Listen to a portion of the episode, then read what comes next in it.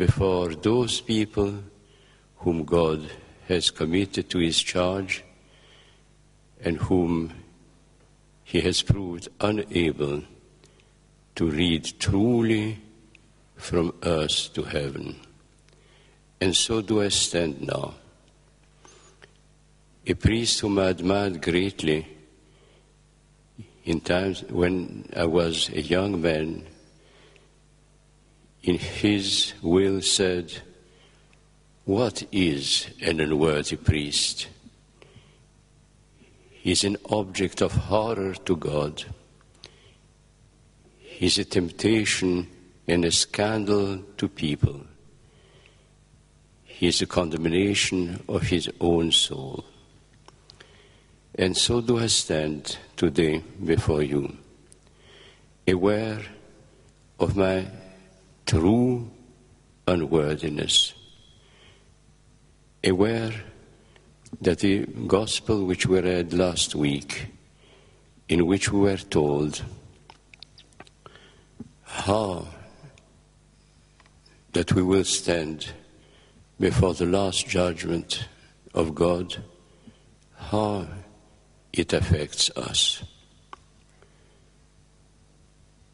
Day after day, we stand before God's judgment. Day after day, our conscience reminds us of everything, every way in which we have been unworthy of God, of the gift of life, of the faith He has granted us, and also of the immense love and compassion which others have manifested to us. Every day we stand before the last judgment because death may come at any moment, and at any moment our cry for forgiveness may be the last. And I'm standing now before you aware of my unworthiness as a man and as a priest, and I ask of you forgiveness. Forgiveness does not mean that you should forget all the ways in which I have been unworthy of my vocation. It means only that you will turn to God and say, Lord, give him time for repentance. Give him time to become worthy of his human, Christian, and priestly calling. And also to form a determination when we all stand before the judgment of God to say, Forgive him now, Lord. Let him go in peace. And this, for which I beg in my own name, I beg each of you to do to one another. Turn to God in repentance for your own unworthiness, in gratitude for all His immense, incredible love, and also in compassion, in deep, broken hearted compassion for all those who are your neighbors, your brothers, your sisters, forgiving them in your soul everything, saying to God that if now we stood before the judgment, I would say, Lord, I have forgiven.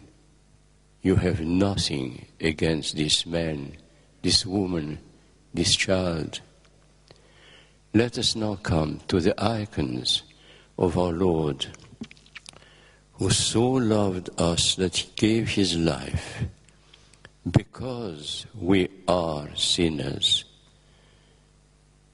His death, in a way, is our doing.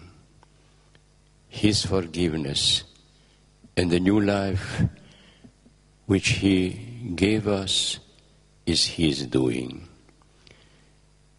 And let us bow before the icon of the Mother of God. We all know the horror which a mother may feel at the suffering of her son. We all know what a child means to a mother. We can turn to her and say, Mother, I have sinned against thy son. If you can forgive me, no one can condemn. But not lightly, only if our heart is torn by pain and by repentance, and if our spirit is alive with determination to be worthy of God, worthy of being loved by God, loved by the Mother of God, loved by everyone around us who has a greatness of heart to love us. Let us bow before the icons and then ask forgiveness from one another, not in a perfunctory way but knowing that even if we have done nothing to this person, because we have not been worthy of our calling, we have deprived this person of a gift which perhaps God had entrusted us for him and for her. If you can, forgive me. If you can't, pray that God grant you one day the greatness of heart to forgive me and those against whom you may have something.